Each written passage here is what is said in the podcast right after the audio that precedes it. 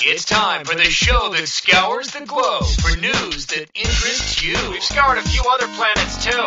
Didn't find much. Coming to you almost live from their command center just beneath the Earth's crust. Here's Jeremy Bray and Wesley Faulkner with Global Geek News.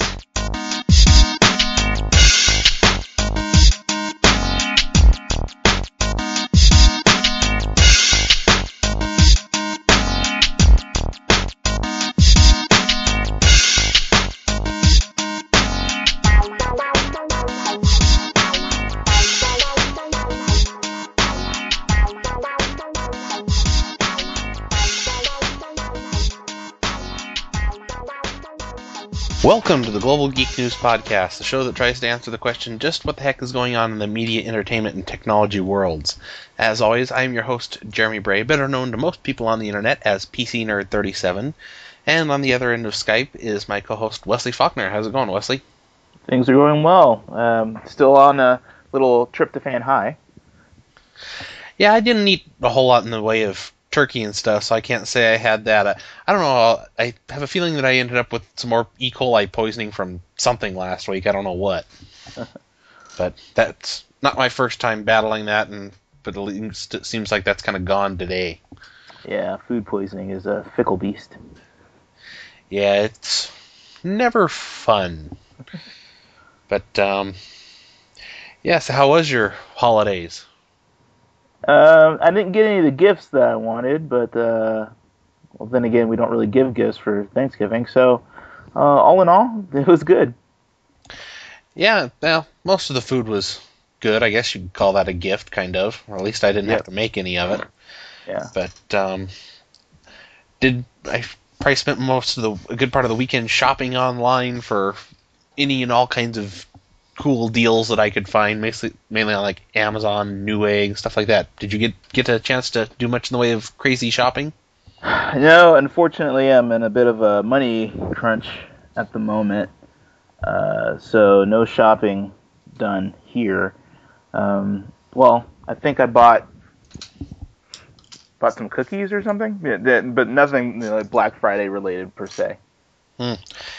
Yeah, I I'm trying to think what all I bought. Let's see. Um, from Go Gamer, I got Assassin's Creed Brotherhood for the Xbox 360. Uh, Is that the one with the the that extra character, the one that looks like a court jester? Uh, I think that might have been one of the pre-order kind of things. I'm not sure. But yeah, that that's the newest Assassin's Creed that just came out a couple of weeks ago but that was like fifteen dollars off or something like that. So I couldn't. yeah, it was like forty five bucks compared to the usual sixty or whatever. So I couldn't pass that up because that's when I'm buying the game anyway. Uh, finally went ahead and got Red Dead Redemption that showed up today, as well as um, Casino Royale, the James Bond movie, which, as much as I hated that movie for what was it, two dollars or something like that, I couldn't pass that up. Mm-hmm. It, uh, so I've seen that on Blu-ray. Uh, I'm guessing you got it on Blu-ray, right? Uh, let me grab it and look here. I do believe so. No, this is the DVD version. No wonder it was so cheap. Crap. uh, I it's just that uh, I've always thought that the Blu-ray version looked very, very grainy. You know, I've noticed that with a lot of Blu-ray movies. I don't know what it is. I noticed that if I sit back from my TV the recommended distance, which is like I think with this TV set is like uh, six to eight feet or eight to ten feet, something like that, around the eight foot range. I don't notice it so bad, but if I'm any closer, I notice the stuff getting really grainy. But and, and I even notice that on some TV shows and stuff that are moved up into high definition. Um, over the weekend uh, on ABC Family, they were they had um, uh, Home Alone 2 Lost in New York, which is one of my the Home Alone movies are some of my all-time favorite movies and around the Christmas time of year I always watch them at least a couple of times. And I was watching the HD version of it that they had on their HD channel and it was so grainy and stuff it just looked horrible. But so I guess there's some movies that I wonder if something in their transfer problem process or something going from film to uh, to, to Blu-ray or something that maybe they're not scanning it at the appropriate rate or I don't know what. Yeah, I don't have a clue. I'm not sure what their issue was because I've seen older movies and stuff than that that have looked fine, so I don't know. But yeah, I ended up with um, the movie Whiteout, uh, NBA 2K11, the third season of Coach, which I always used to love that TV show. And uh, oh, there's all kinds of other stuff that I ended up ordering that I haven't gotten yet. one of the things that kind of really surprised me there was a number of movies that I ordered from Amazon, such as Wind Talkers, Green Zone, and The Kingdom, which I already have. I just wanted that on Blu-ray. That when I purchased it, apparently automatically come with an Amazon Video on Demand version. Oh, nice. Which I was really surprised by that. I I don't know if I, I just didn't see that. I didn't read the fine print to notice that, or if that was just kind of a nice little surprise or what. But I think that's pretty cool. Yeah, that's like uh, you buy it and then uh, you can watch it streaming immediately. Yeah, you know, I, have I've never tried Amazon's video on demand service. I hear it's good or whatever. I, I've had discounts for it. It's like, hey, I bought this movie or DVDs or whatever, and in return I get maybe five dollars off of uh, video on demand movie or one free rental on the video on demand or whatever. But I never have taken advantage of it, and I've always just kind of let it expire. So this will be interesting to try out. Maybe I'll get some time to try one of the movies out on their service over the week to try and see how their service is. But yeah, there's definitely some good buys. Um, it'll be too late for the audience, which they should have been paying attention to my tweets the past few days and what's going on on globalgeeknews.com anyway. And if they did, they wouldn't um, be missing this. But I don't know if you saw Newegg had the Logitech G9X laser mouse for 30 bucks after rebate, which is a phenomenal price for that mouse. Oh no, I didn't see that. Yeah, I I've I've there's still probably a couple hours or whatever left in the sale. I'm almost tempted to buy a couple because that's my all-time favorite mouse. I've had a couple of them. I had first I had the G9, now I've got the G9X after the G9 finally died oh, I guess it's probably been early this year, but absolutely phenomenal mouse. That I can't even describe how much I enjoy this mouse. So normally it goes for about ninety dollars somewhere in that neighborhood. So for it to be thirty dollars after rebate, that's quite the sale on it. But that sale ends at the end of the night tonight. So if you're looking for a good mouse, that would be that would come highly recommended from me. Well, that's another reason why uh, we should follow you on Twitter if people don't already. Yeah, I've been I was tweeting out all kinds of stuff, been finding various videos and stuff that I've been posting on globalgeeknews.com. One I posted this morning of using two Kinects to create real-time 3D images. Albeit the video looks like crap. Um, I assume that's just because it's more of a proof of concept thing than anything kind of finished, but it's still certainly really cool to see what you can do when you're when you have multiple Kinects interacting. Thanks to all these cool hacking attempts. Plus, there's um, I posted one of somebody that's hacked a Kinect to play Super Mario Brothers on an NES emulator on their PC, which, which wow. that's kind of fun to watch. Does that mean they actually jump when they need to jump? Yep. Hmm. fireballs yep. must be hard. They jump, they do the running motions, everything. Mm-hmm. It doesn't look like the ideal way to play the game. It makes it look kind of hard for getting some accuracy as far as like um, hitting, jumping up, and opening certain boxes and stuff like that. Plus, you have to compensate for like the little tiny bit of lag and whatever. But it, it actually it, it seems more compelling to me than any of the Kinect games that are out there, especially considering the fact that I don't dance and I don't exercise. Mm. Well, it might be safer anyway. Could be. I'm guessing you've seen those videos of people hitting each other and all the uh, Kinect accidents. Oh yeah, I, I posted one on Global Geek News. Like it, has been over a week ago of a guy and his kid were playing on the Kinect, and he just elbows him right in the face, and the kid goes down hard. Yeah. It's kind of funny to watch, but yeah, those things are kind of dangerous if you're playing with multiple people. All right. Well, uh, let's move on to the news. Uh, this is Global Geek News uh, podcast number 90.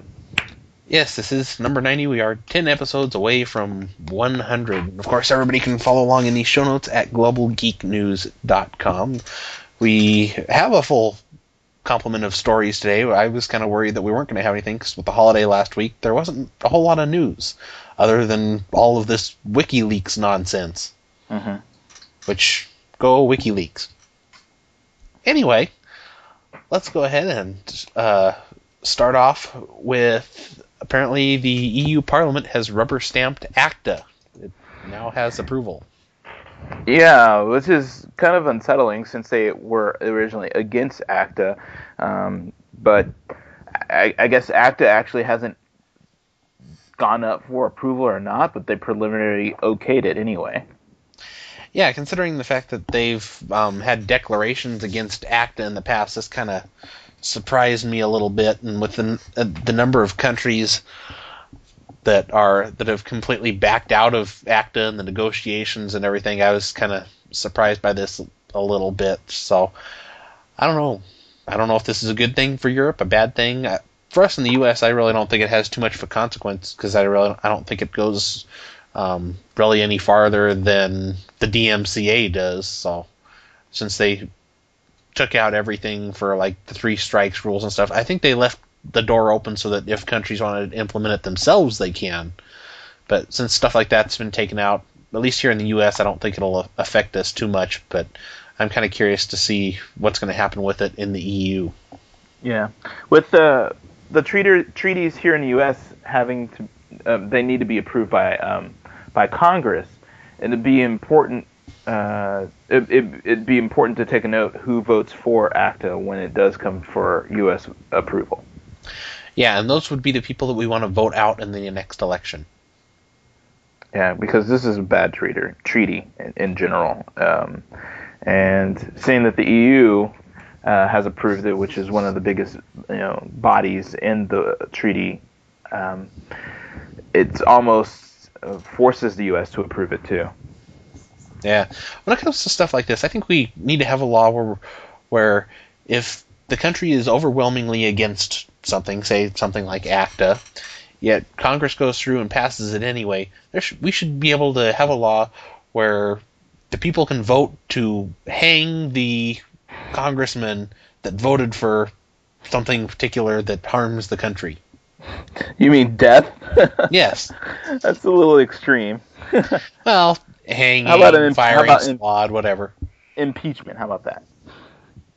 Nah, that's not. That doesn't put enough fear into them. Mm.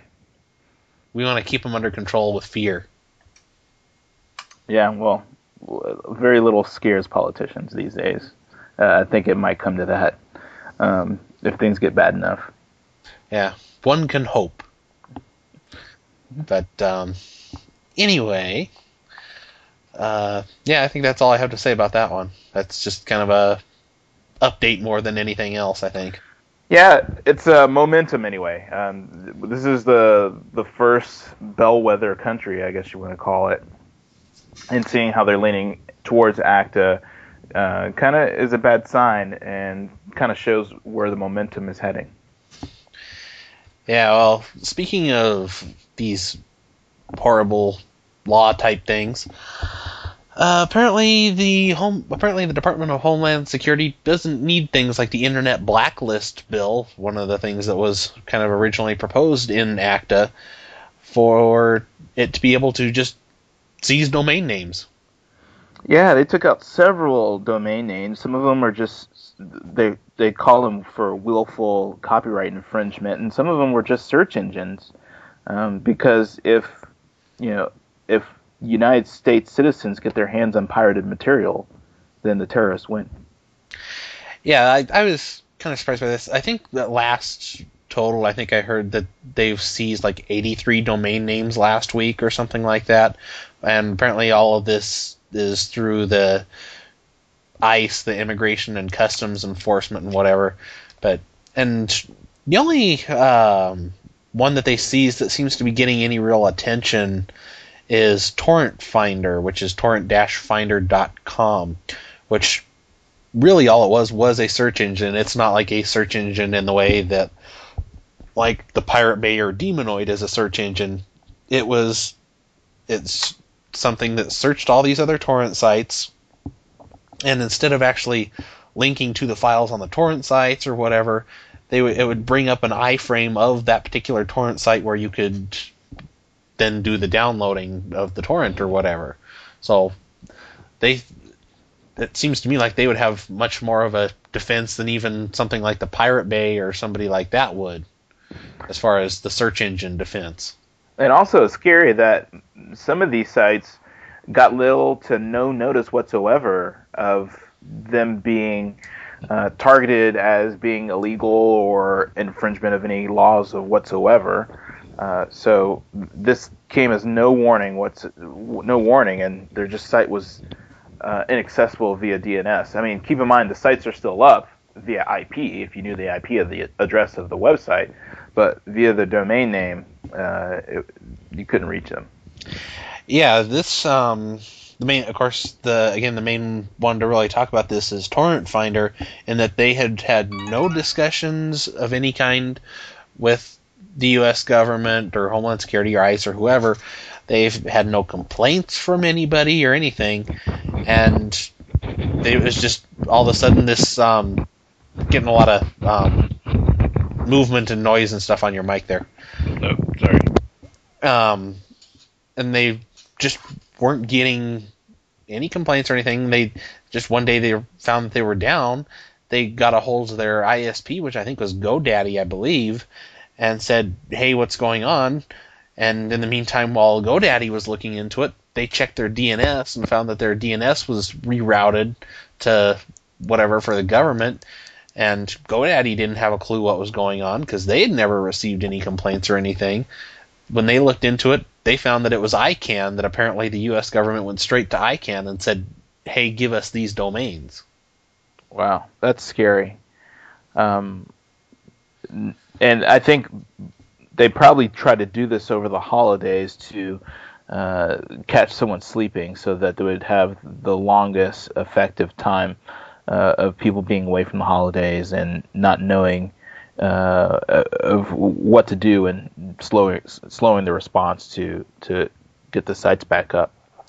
Well, I'm wondering if these if there's going to be criminal charges brought against the people that run these sites and stuff, or if they're just going to shut them down and forget the whole thing. They better, because we're talking about a secret police force. If they don't get charges levied against them, um, they have to have probable cause. I mean, we still um, have you know the amendment of no uh, unreasonable search and seizure, and seizure without uh, a, uh, citing a crime or any laws that are broken. That's just you know un-American. To throw another uh, anti-terrorist term out there. I'm kind of shocked that we haven't seen any kind of protest by anonymous over at 4chan for this. Hmm. Well, who who would you who would you take down? What WhiteHouse.com? I mean, uh, I would say probably whatever the website is for the home for the Department of Homeland Security or the Immigrations and Custom Enforcement website. That would be asking for trouble. well, I believe they've been known to take down like the FBI's website and stuff in the past, so I wouldn't put it past them by any means. Okay, yeah. Well, yeah. That'd be hellfire like no other if that happened, I think. Yeah, those guys have no fear over on 4chan, so I wouldn't put much of anything past them. Well, I know who some people who currently have fear of the government, and it'd be those people who used to run the Pirate Bay back in the day. Yeah, so on Friday, the um, new verdict came in for the second Bi- Pirate Bay trial, and things are better and worse than before, depending on how you look at it. Ooh, uh, uh, uh, give me the good news first. What's the good news? Well, the good news is Gottfrid wasn't there, so he didn't have any verdict read against him. So I guess we can call that the good news. Okay. Um, also, the good news is that the jail sentences have been reduced, and they're kind of more indicative of the role that each person played in in the Pirate Bay. So for Peter Sunde, also known as Brokep, he in, has ended up with eight months in prison instead of the 12 months that all four men had got received last time. And Frederick ended up with 10 months, which Peter was the spokesperson for the site. Frederick, I believe, did the pro. Was it Frederick or Godfrey that did the programming end of things? I, I think it's maybe the two of them. And then Carl Lundstrom got four months is getting four months in prison as he was the person who did pretty much all of the financing and stuff for the equipment for the Pirate Bay. Oh, and that was the good news. What's the bad news? Bad news is the um, fines have been up. So I think it was last time it was they each owed, owed close to a million dollars apiece. Now the three of them have to share a six and a half million dollar fine. Whoa, that's a bit of money. Mm. It, and this is of, of course, uh, is this just in, in was it Switzerland? Uh, Switzerland, Sweden, Sweden, Sweden, Sweden. Sorry, Sweden. Yeah. So this is in Sweden, and the last I um, understood, I believe the Gottfrid is still down in like Brazil or something like that. He wasn't able to attend the trial because of some kind of a medical issue. So who knows when his retrial will be had? I would just. I'm sorry to say this, but I would just flee the country. I would say, the heck with you guys. I'm out of here. I mean, Yeah. no one's gonna, uh, no one's gonna extradite you for, you know, something that's this minor. Yeah, that's one of those times when you just find a country that has no extradition uh, treaty with Sweden and move there. Yeah. But yeah, apparently they're going to be appealing to the Swedish Supreme Court as soon as possible, which who knows if the Supreme Court's going to hear the case, but they they plan on appealing to them as soon as possible. And I don't believe it says it in the article, but uh, I do follow Peter Sunde on Twitter, which most of his tweets are in Swedish, so I can't make heads or tails of most of it. But he did mention last week that all three judges, I believe it's, it was a three judge panel, were all members of the pro copyright board in Sweden.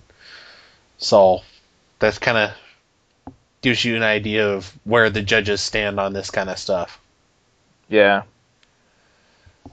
But, yeah. It's a, uh, uh, And another possible grounds of appeal to the Supreme Court too. only thing that I guess no, I shouldn't say only thing, but one of the things that really bothers me about course uh, court cases like this is that there are no new laws that explicitly say what they did was illegal.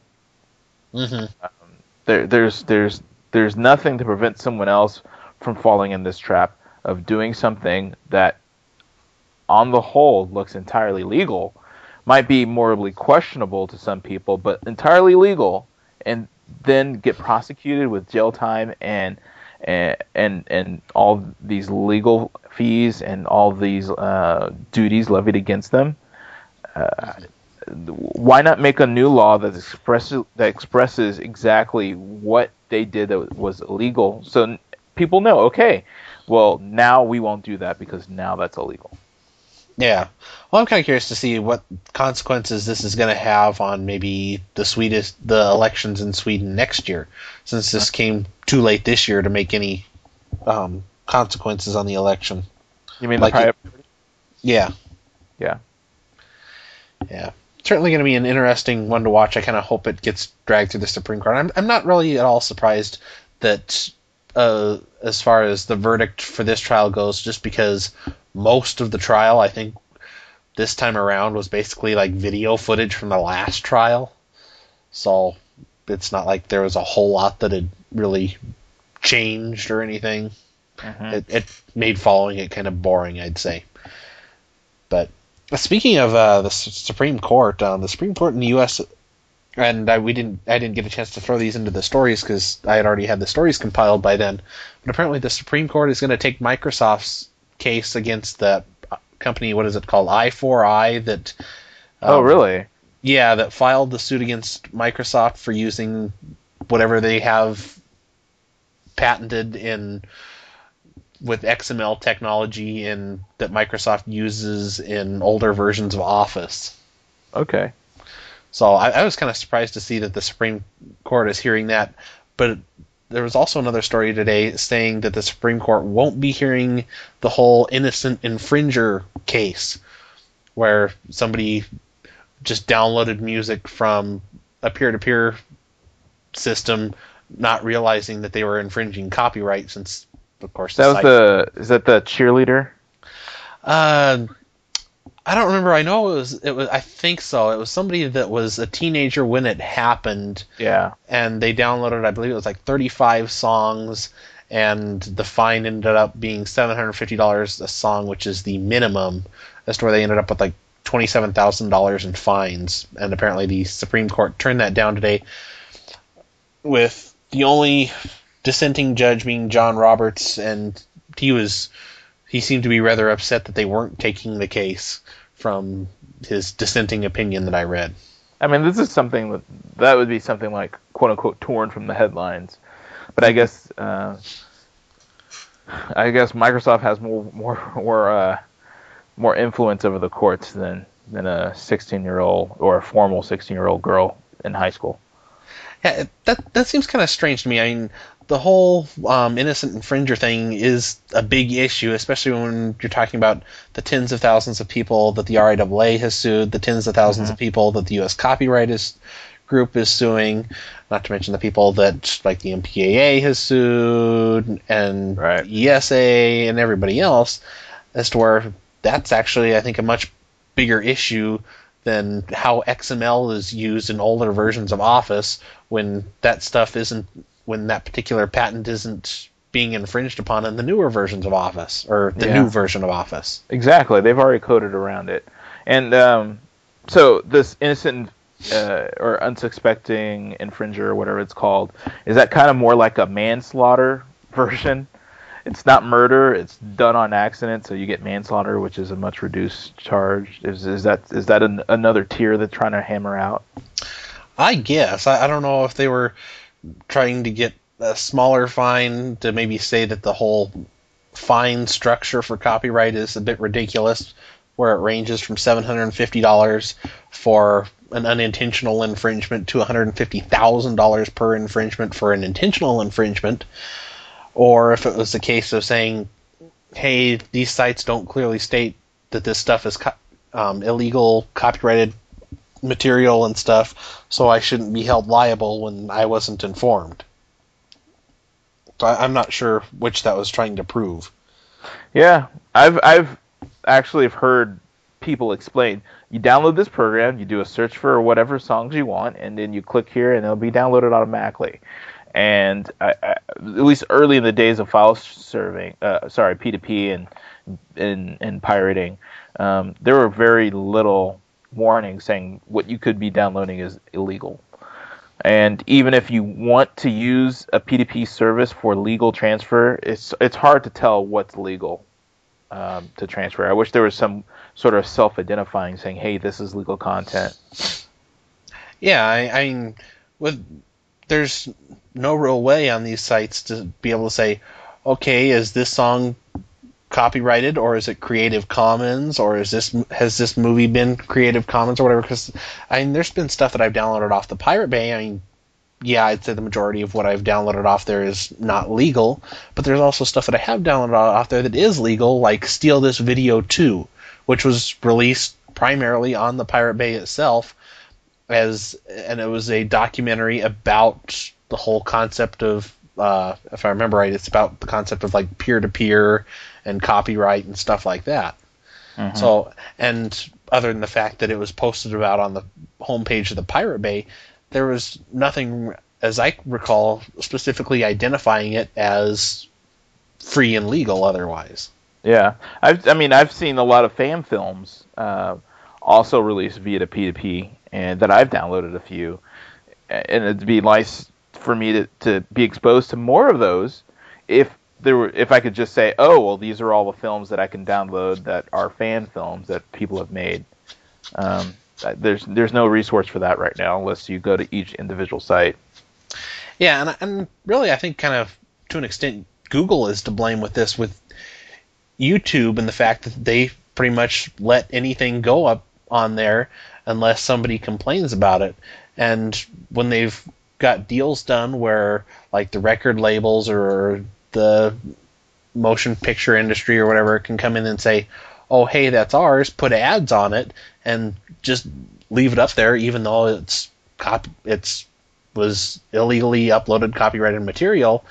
I I think that that's kind of confusing for a lot of people, and pe- most people don't really understand the difference between something like YouTube and something like BitTorrent. Yeah, they look exactly the same. Unfortunately. Yeah, or other maybe like streaming sites. I know I haven't been able to think of the name up for months. I've wanted to.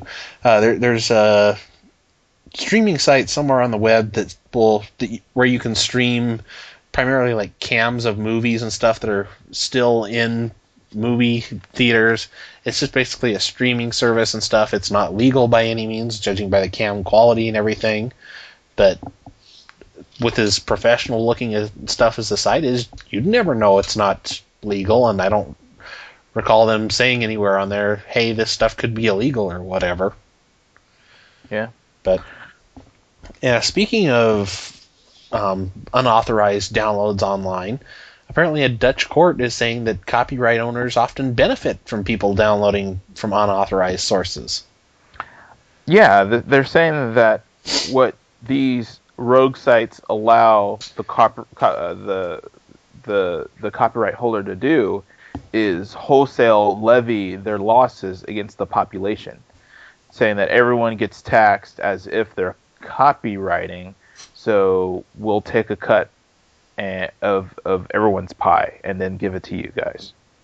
Yeah, it seems like um, uh, I think it's like just in the past month where over in Europe there's going to be a tax on I think it was like CDs or deep blank DVDs or whatever because uh-huh. they're assuming you're going to just put pirated content on there, so they're just charging an extra tax on those. So I think that's kind of where this whole thing comes from. It's like, well, technically you can make more from it because you can tax more on these goods like the blank DVDs or have a special surcharge put in on an, an internet account or whatever saying, hey, pay us $5 a month for whatever you might be downloading illegally.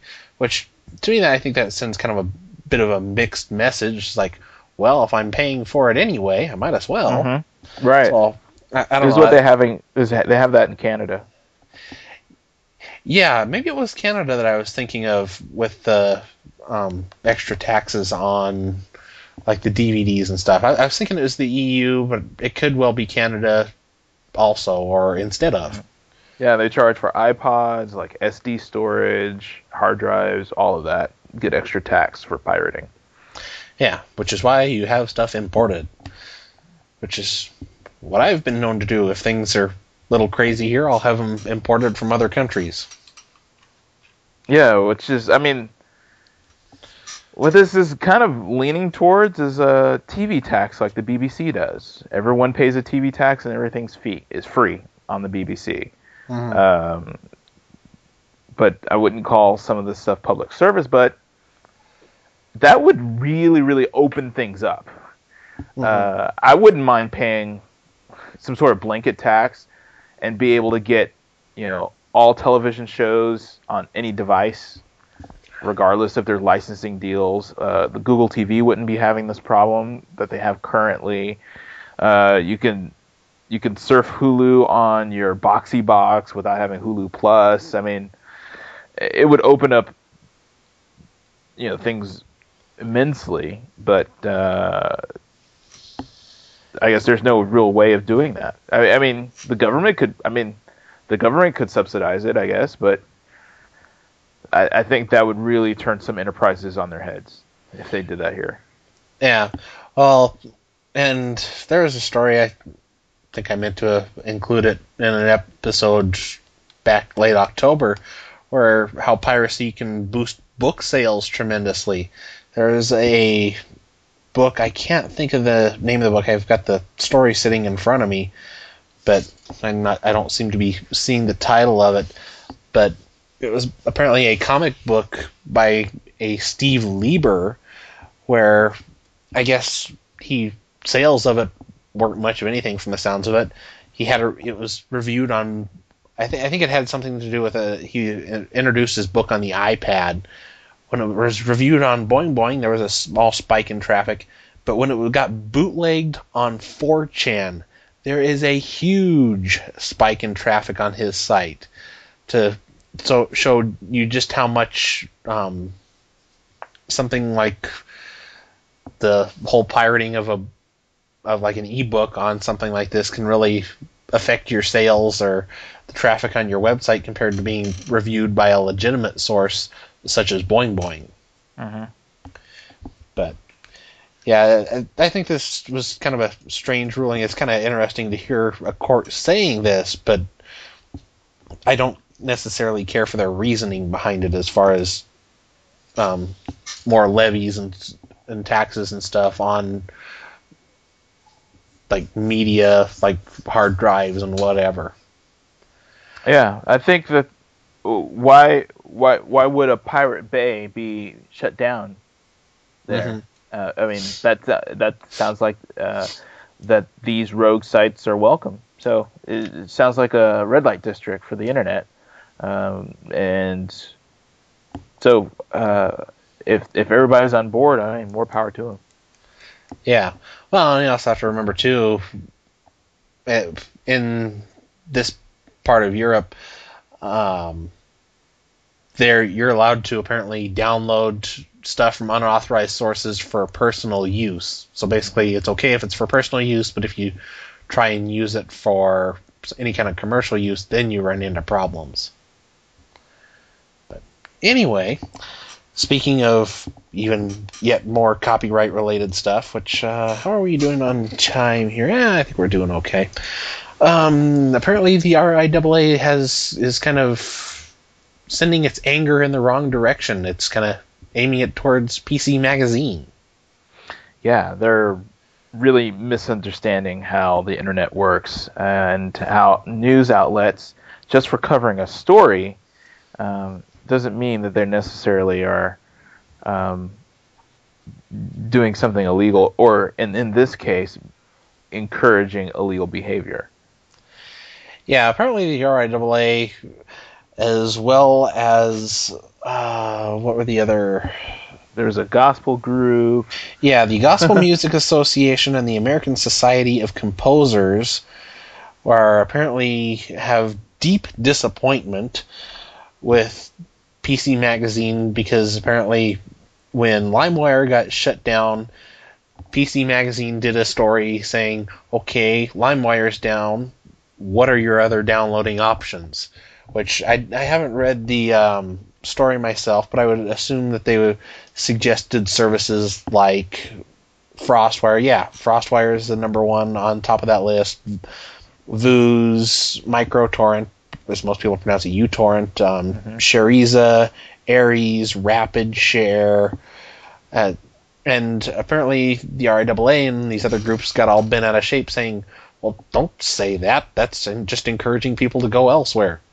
It's like, uh, we've just spent all this money in legal fees to have this nice little victory. Stop pointing people to other alternatives. Right. I mean, it's not like they created these other alternatives. They just mentioned that they're out there, which any Google search would do. Even if you search for LimeWire, you would hear you would see results for competitors. Um, yeah, and, and it's just it just like calls out the futility of shutting down one service. Yeah, and personally, I stopped using LimeWire years ago just because spyware and all that kinds of crap. I I haven't used it in several years, but I used to be a big fan of FrostWire because it was essentially LimeWire, but with all the crap taken out of it. Mm. But yeah, apparently they're all upset because this is you're not supposed to be encouraging people to use these sites, despite the fact that there could be legitimate uses for these sites. which we talked about previously. Yeah. And I don't know. I don't legally. I don't know if there's really a problem as far as um, pointing people to these alternatives and like technically endorse.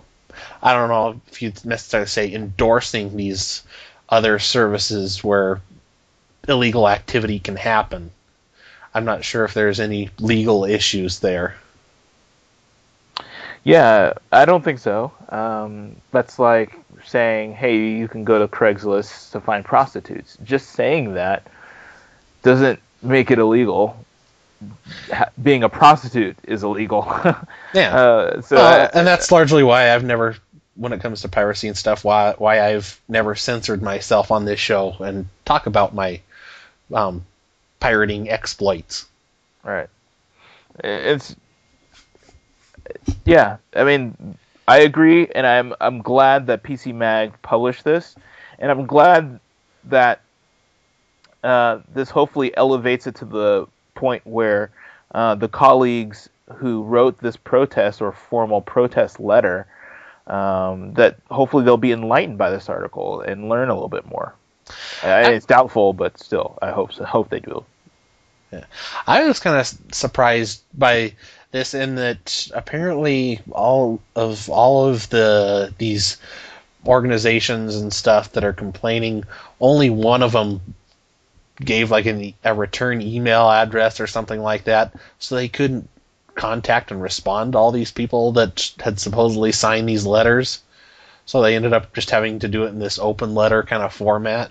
I, I find Yeah. that to be kind of interesting. Yeah, that's very weird.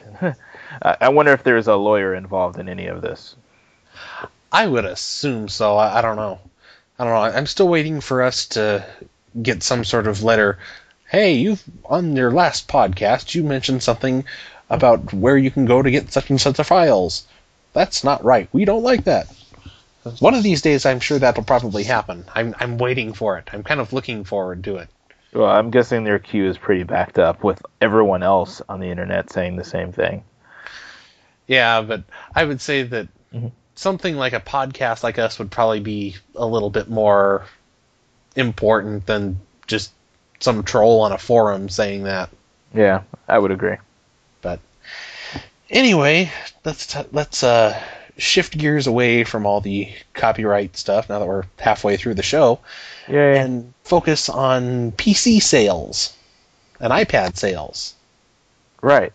And So- for interesting measure, Kinect sales, which apparently hit like two and a half million sales in like two weeks or something like that. Really, we're at two and a half million. wow. Uh, let me uh, let me get the exact numbers on that. It was tweeted by Major Nelson. I know it was one million in first week, right? Uh, yeah, I believe it was one million in the first week. I haven't heard about these second these new round of numbers. Yeah, let me um, pull that up here. Um, All right, all right. While you're pulling that up, let me just talk about this story about um, how uh, analysts cut PC sales uh, because they believe that people are holding off on buying new PCs, and instead of buying PCs, buying iPads in some cases. Uh, it was revised down by 11 million. Yeah, I'm, I'm I'm not really sure I necessarily buy it. I, I'm I have no doubt that the iPad is cutting into some sales, but I don't think it's quite to the amount that they're giving it credit for. I, I think that's probably Right. more like the economy and stuff, and anything, and really, uh, unless you're needing something like quad cores or something like that, if you've got like a dual core machine from a couple of years ago, there's really not that big of an incentive to go out and just buy a new machine.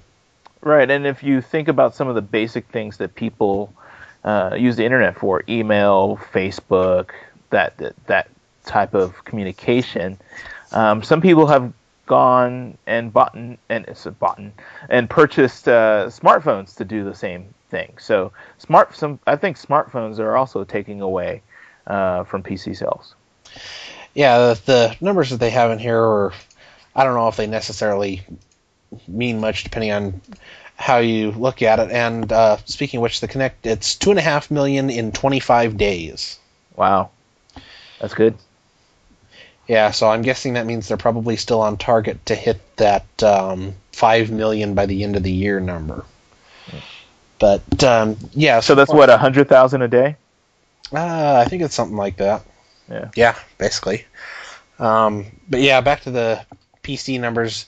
Apparently, their things are basically gone down around three percent, more or less, and basically they pretty much adjusted their numbers down from 363.5 million PCs shipped this year down to 352.4 million. When you're dealing with that many Mm-hmm. PCs, I don't really don't know if 11 million makes that much of a difference. Yeah, that's almost within margin of error. And plus, these are estimates, and uh, uh, it's still it's still a healthy market. The PC industry is. So I, I agree. It's it's not that big of a dent. I don't think people are going to miss their fourth quarter numbers because of this. Um, but it just means that you know there's competition, and which means that the people have more options. So they may not buy a PC. They just might, but they will find a device that fits them and their needs. I think they're almost in kind of a little bit of a halo period, at least in the case of the iPad, which I believe now has 95% of the tablet market, in that people see these devices, they're new, they're different, they're cool, whatever, but I I don't think a lot of people really realize the downfalls that you get with things like the iPad as far as you don't have the physical keyboards, Mhm. things like no print- flash. yeah, there's no flash. Things like printing is a pain. I, I don't know so much about that now that um, the new iOS 4.2 came out last week, but um, up until now, printing was kind of a pain. You're really locked into an Apple environment unless you want to jailbreak it, and there's a lot of trade-offs that come off that come with these things that I don't think the average person is aware of when they just happen to see a friend of theirs using an iPad and think, "Ooh, that's a cool device." So, I, think that after this little period of ooh and ah get, comes to an end, then I think we'll start to see a little bit of a shift back towards laptops and stuff like that, where people have the physical keyboards for doing email and stuff like that, instead of just people migrating to these tablets. Yeah, I I, kind of think it's a fad uh, that people think it's a cool new toy. Um, but also, like you were saying before, older computers are becoming fast enough to do some of the basic things out there, um, and this might just be a reality, not because of the iPad, but we might be seeing this trend every year, a decrease in PC sales, regardless of there being an iPad or not. Yeah, and there hasn't really been any real major innovations lately that to really spur PC sales. I mean, I think once we start to see USB 3.0 roll out a little bit more, we're, I mean, we're starting to see it now on some motherboards and I think in some laptops and maybe a couple of desktops, but it's by no means at its peak.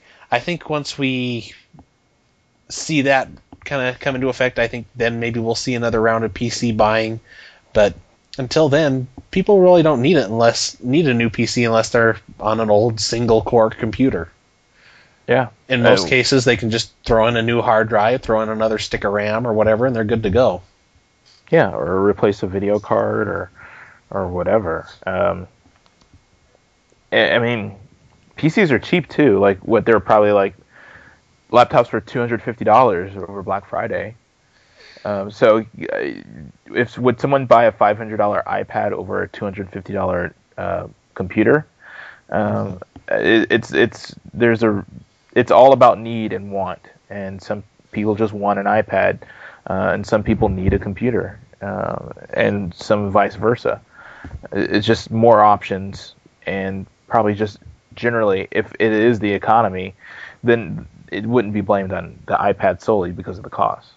hmm Yeah, I don't think a lot of people realize that things that they do on a tablet is going to be different than things that they do on a computer. A tablet seems to be much more of a consumption device compared to a computer, which is more of a production device, as to where you can easily write blog posts, do email, create videos and stuff on that compared to something like a tablet. Right. But speaking of tablets and the iPad and stuff, apparently Mac's growth is outpacing the industry three to one. Yeah, the story talks about Mac growth, but uh, what they cite is uh, some of the uh, Apple products, not just Macintosh computers, but also iOS devices uh, such as uh, iPod, iPad, and the iPhone. Uh, all of these are contributing to the growth of Apple as, as it amounts to um, money per device and how much gross that they're that they're getting. Mm-hmm. Yeah, one the one thing that they seem to really cite as far as the why Mac sales are growing seems to be the halo effect from the iPods, the iPads, the iPhones, and stuff like that. Because with, with stuff like the iPhone, which for several years now has been kind of like the cool device to own, um, that's given that's really I think kind of focused a lot of the public opinion of Apple as far as it's changed how people think about the company. It's like, hey, they made this awesome iPhone, they made this awesome iPad, they made this awesome i- iPod. Maybe their computers aren't too bad either. Maybe they're actually worth worth the cost. And I think a lot of people are kind of becoming like me and finding out that they are worth it. Mm-hmm. So yeah, I, I'm kind of surprised that they're outpacing the industry three to one. Well, they have more. They have more growth. They have more growth area than the rest of the industry. Uh, the rest of the industry is more saturated than they are, so I am not surprised by that. Uh, that's just saying. That's like saying that the the the the Android tablet sales next year is going to be 10 times the sale of this year's. I mean, it's because they barely sold any this year. Yeah. Well, one of the, one of the numbers that really surprised me was the business shipments for Apple. That's apparently up over around 66 percent com- compared to the market or whatever. So, and especially considering they c- canceled their Xserve product, was it two weeks ago or whatever?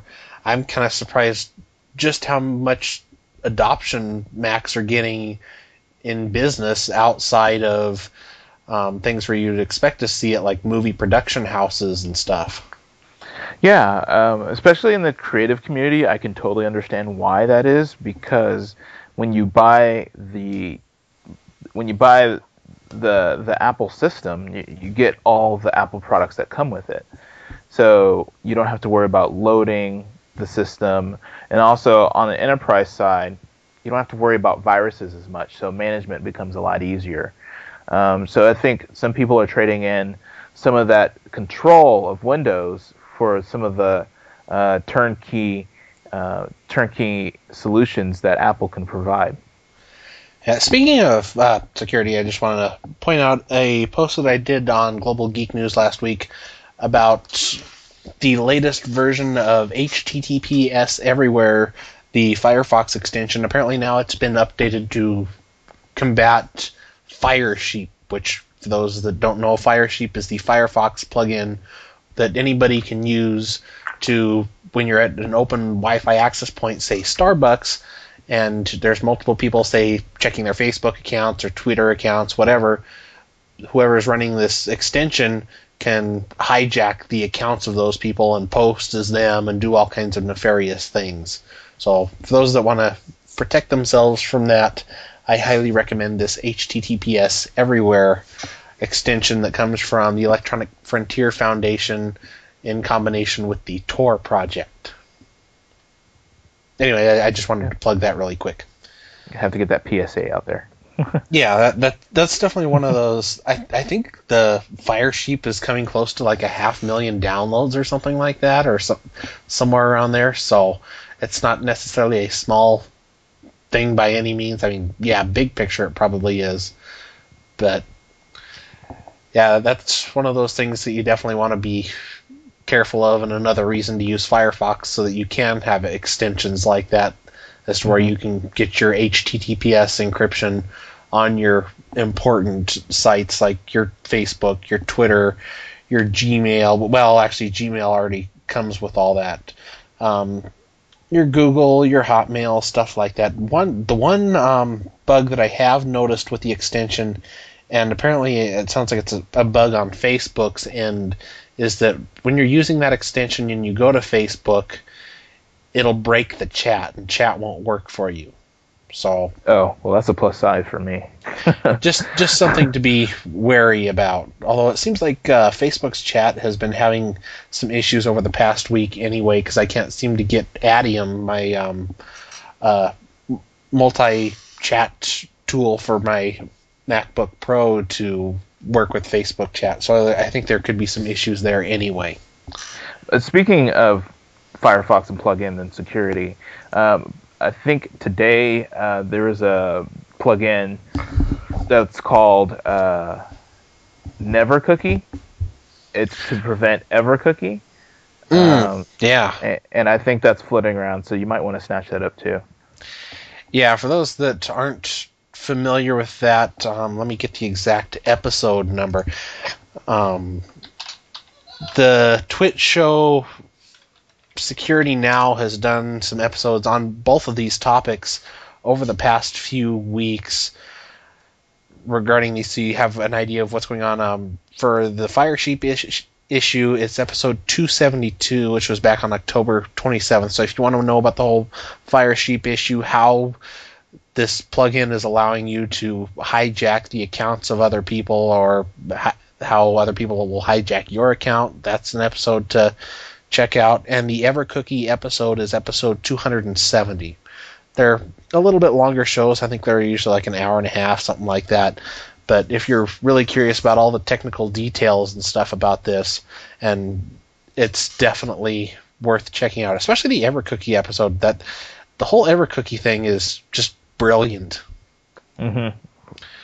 But um, anyway, I, yeah, I almost kind of want to skip over the next story just because we got we're in the whole Facebook vibe there. But we'll just go over the next story really quickly because it's kind of more more or less a rumor at this point anyway. In that apparently the Xbox 360 may be getting a cable-like online online subscription service, presumably to compete with Google TV. Right, and this would be assuming that they could make the content uh, con- connections um, that so many companies have not been able to do. Um, but seeing how Xbox is really tightly, tight, tightly, or I should say, Microsoft is tightly uh, connected with uh, Uverse, which is AT&T service, um, and you can even install the Uverse client on an Xbox 360, um, and that the the software that powers the Uverse box is made by Microsoft. Um, it could be a, a simple rebranding of the Uverse service uh, for the Xbox platform.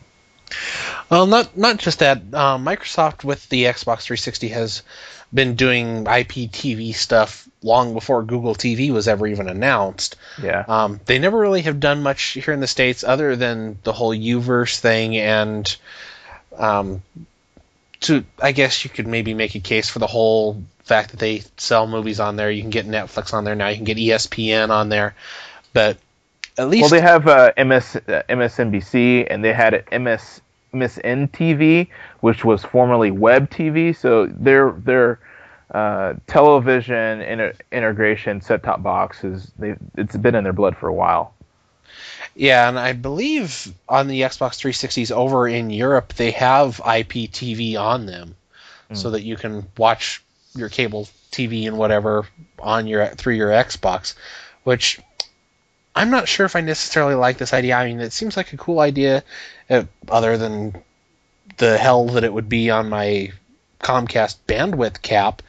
That seems like a nice idea. The only problem with something like that is you'd basically need an Xbox for each one of your TVs. Yeah. And that would get kind of pricey. And you're talking a $300 Xbox. Say you have, like in my case, I've got four TVs in my house. I'm talking about $1,200 worth of Xboxes just so I can watch TV. Yeah, I think they should come out with another version, one without a slot loading, one without a DVD drive, and one Mhm. without a removable hard drive, and just call it the Xbox Entertainment Box. You can still get Xbox downloaded games, Xbox Live, um, but it would reduce the cost um, probably about a hundred bucks uh, by going with a, a full size hard drive instead of a three a two and a two and a half inch uh, removable drive, and going with an internal three uh, three and a half, and uh, and tightening up that and, and not having to worry about you know having a slot loading. It could they could redesign the case, and it could be just another entertainment box. Yeah, it, it's certainly an interesting idea, but something tells me it's not a good idea. Uh, yeah, I think that, that they might have some problems, but with a dearth of set-top boxes out there, Roku, Boxee, uh, TiVo, uh, uh, Google TV. I mean, with with all of these boxes out there, I think that they can just survey the field and have one have everything they have plus network television access, and that's that's I think the killer box right there. I I kind of think they're almost a little bit too late to the game because I mean the set top box area is getting kind of crowded. I mean, like you mentioned, you got your Roku's, your Vudu boxes, your mm-hmm. Boxee boxes. You can use all kinds of similar functionalities on your Xbox, your PS3, your Wii, all kinds of stuff. And now they're coming out with TVs that have the same functionality, that have the Boxee functionality, that have Right. this um, different internet connected functionality to it.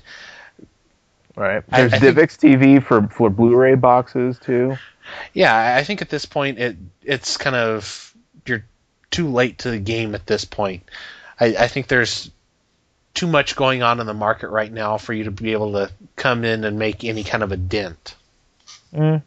I, I don't think they're too late because nobody has won, uh, so it, it's still a toss-up. And True, if true, but if I think they- everything is a little bit too fractured for most people to really make sense of it at this point. And giving them yet another option, I don't think is going to help matters. Well, that's the same kind of thing with Windows Phone 7.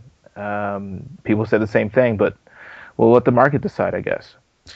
Yeah, I think it's gonna end up being one of those things where it would be best to just kind of hold off for a little bit, let things kind of shake out, let some of these companies fail or whatever, like a a Boxee Box or a, a Google TV or whatever. Let the market kind of just kind of slow down a little bit, and then would be a time to come in with a killer product. Like uh, video chatting.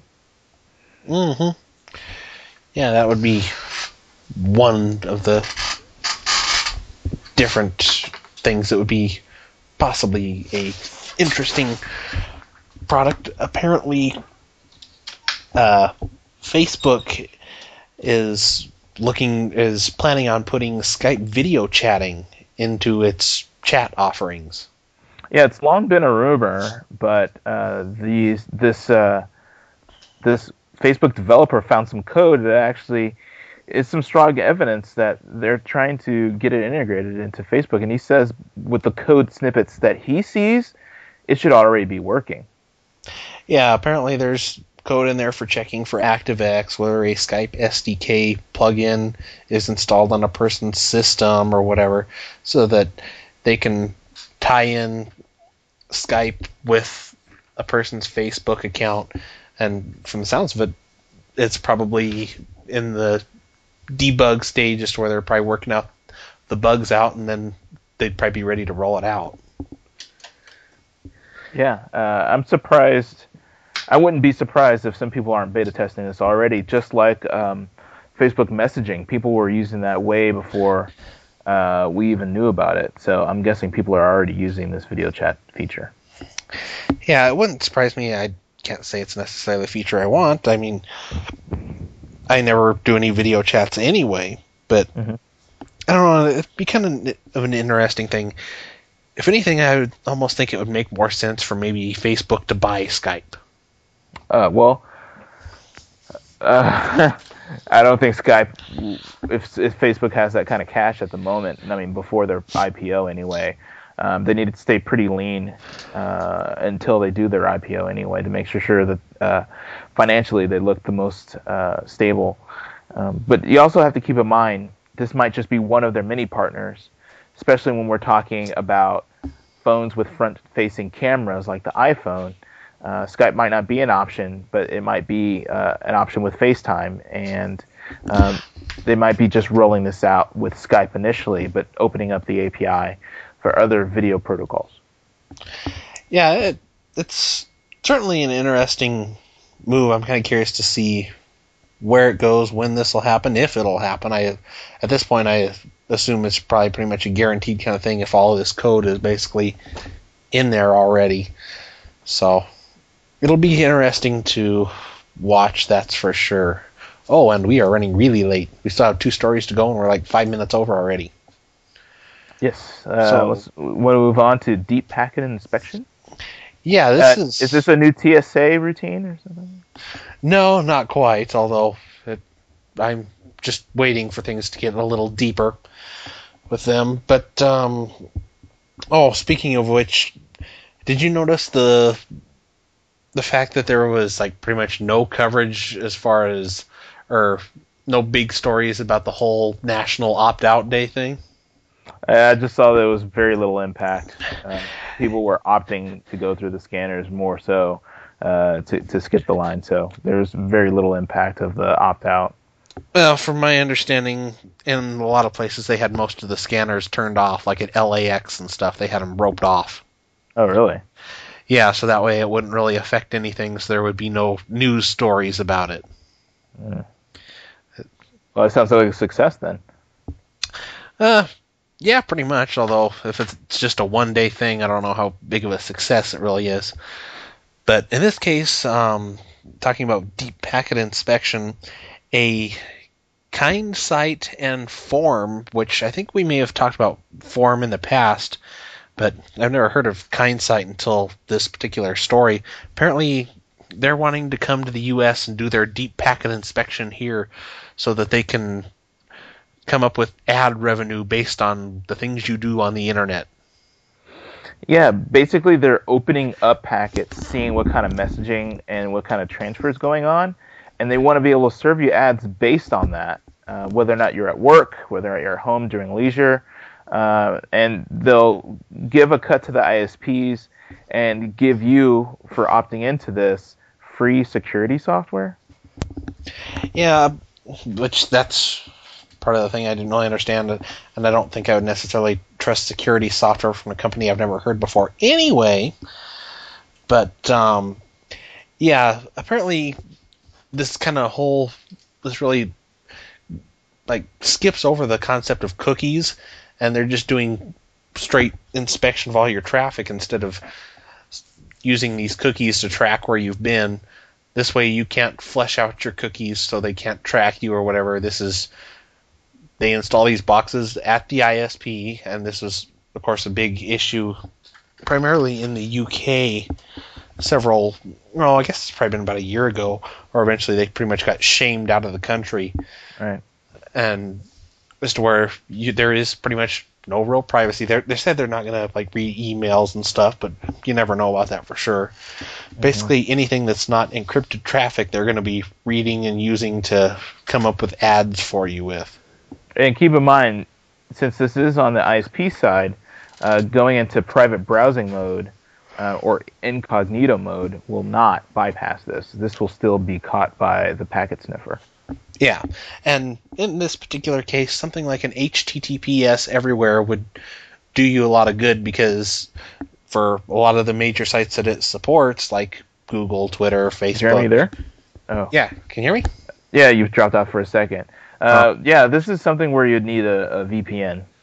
Uh, yeah, either a VPN or something like HTTPS everywhere, where you're getting an HTTPS connection to most sites, or at least all the major sites that it supports, from the New York Times to Facebook. Right. So and one thing I worry about is for privacy. Um, so let's say I'm communicating with you um, via Facebook. Uh, you you're using an unencrypted version of Facebook, but we're chatting. You signed up for this service, but I did not opt into this deep packet sniffing. Um, they're going to get both sides of this conversation, and something I did not opt into.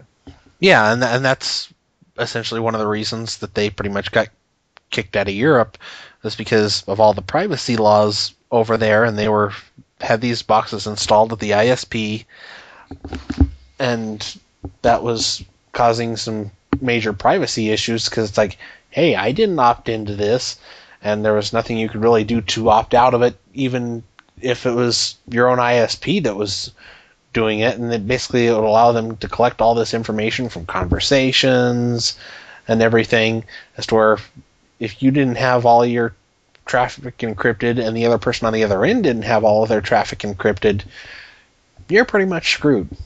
Yeah. Yeah. So this is one of those things where you got to watch who you even have you're even friends with and what kind of conversation you're having because it's it's out in the open. You can even if you control everything on your end, if they're unsecure, your whole conversation's unsecure. Yeah, this actually reminds me of when I was going to in college out in Utah. Um, I guess I think this is I don't know, it was my freshman or my first uh, quarter, my second quarter, but there were a number of people in the class that apparently got caught cheating supposedly. I guess during an exam or whatever, they were passing around um, snippets of code on Instant Messenger and apparently the school was doing does some sort of deep packet inspection of some kind and was able to recognize that it was code being passed and it was during the test and everything as to where there was a number of students that got in trouble for cheating. Well after that and once everybody realized oh crap the school's watching us they're reading all of our instant messaging conversations and everything everybody went absolute security crazy downloaded different messaging clients that would allow encryption as to where everybody was running like 2048 bit encryption on their chat conversations and they were all running um, different like wire sniffing or packet sniffing stuff so that they could make sure at all times that their conversations were being encrypted and was just showing up as garbled traffic and not anything that the um, school could figure out what was being said and everything. It, it, it was kind of entertaining to watch. Wow. Yeah, unfortunately, when I get my next hard drive, I mean computer, I'm thinking about doing a full hard drive encryption. I'm I don't I don't think I'm probably going to do that on my desktop. Eventually, I probably will, but at this point, I'm considering it for many of my laptops and netbooks that are portable, but at this point I'm not running any kind of full disk encryption or anything yet. I, just the whole concept scares me because if something goes wrong, you're yep. kind of screwed out of everything. Yeah, yeah, that's one thing I'm scared about. Um, I'm thinking about just having two encryption partitions, one for data, one for uh, applications. Mm-hmm. Um, but we'll see, we'll see. That's that's just that's the that's the fear talking. when I get to reality, we'll see what I actually do. Yeah. Well, anyway, hopefully these this Phorm and Kindsight won't get very far with this. With any luck, maybe the FCC will intervene like they did with the whole Comcast deep packet inspection thing for the case of blocking BitTorrent traffic. But anyway, final story there's coming a new generation of 911 that will accept text messages and even stream video. Yeah, which is nice uh, because they'll also accept 911 calls from other appliances, uh, like your like your car if you get into a car accident, and other other services. So there'll be a standard. Uh, so 911 should be accessible to everyone, even even the the deaf uh, who who usually can't use a phone without using without having some assistance. Yeah, this is. I'm I'm actually kind of shocked that the system doesn't really support this now. Apparently, there's a handful of 911 call centers in the country that can accept text messages, and those have only been implemented within the last year. But apparently, this is for overhauling the whole 911 system to accept text messages which for something like um, the story that they cited in here was the whole um, Vir- Virginia Tech Yeah, yeah. massacre or whatever, and that saying that apparently students were trying to text into 911 to let them know what was going on, but since the call center couldn't take those calls, they never got through. I Yeah. mean, they, they couldn't take the text, so they never got through to respond any sooner. And when you're in a situation like that, being able to do text messages is kind of nice because you really don't want the guy with the gun to be able to hear you calling 911. Yeah, exactly. And I hope they also take. Uh, I know they say text, but I hope they take email too, um, because sometimes you you can send out a lot more information over an email uh, other than a text. And I I I think uh, especially when we're talking about machine to machine communication, um, some some devices may be internet only without cell service per se for phone conversation. So text might be impractical for all kinds of devices.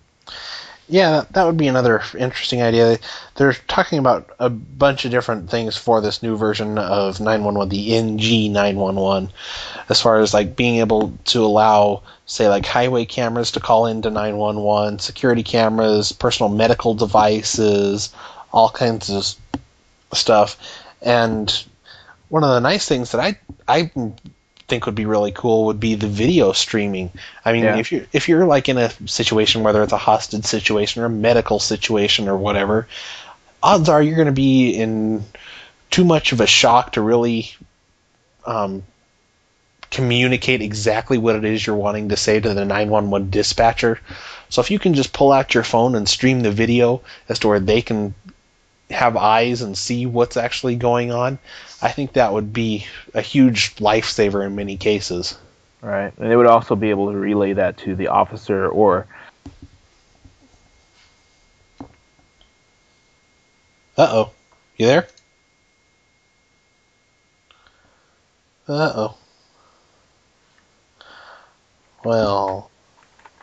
Oh, now I'm Hello? hearing you again.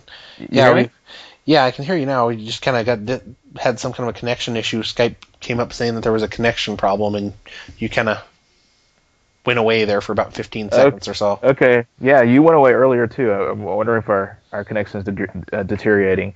Uh, maybe we should wrap this up. Yeah, probably a good idea. But yeah, certainly an interesting system. Hopefully, it gets implemented soon. Uh, it sounds like it'll cost eighty billion dollars to roll out. So who knows when that'll happen? And of course, that'll probably be that's just the cost to probably roll it out, not including development and all that other stuff. So I'm guessing this is probably something we probably won't see for uh, I don't know three years maybe. But anyway, cool stuff.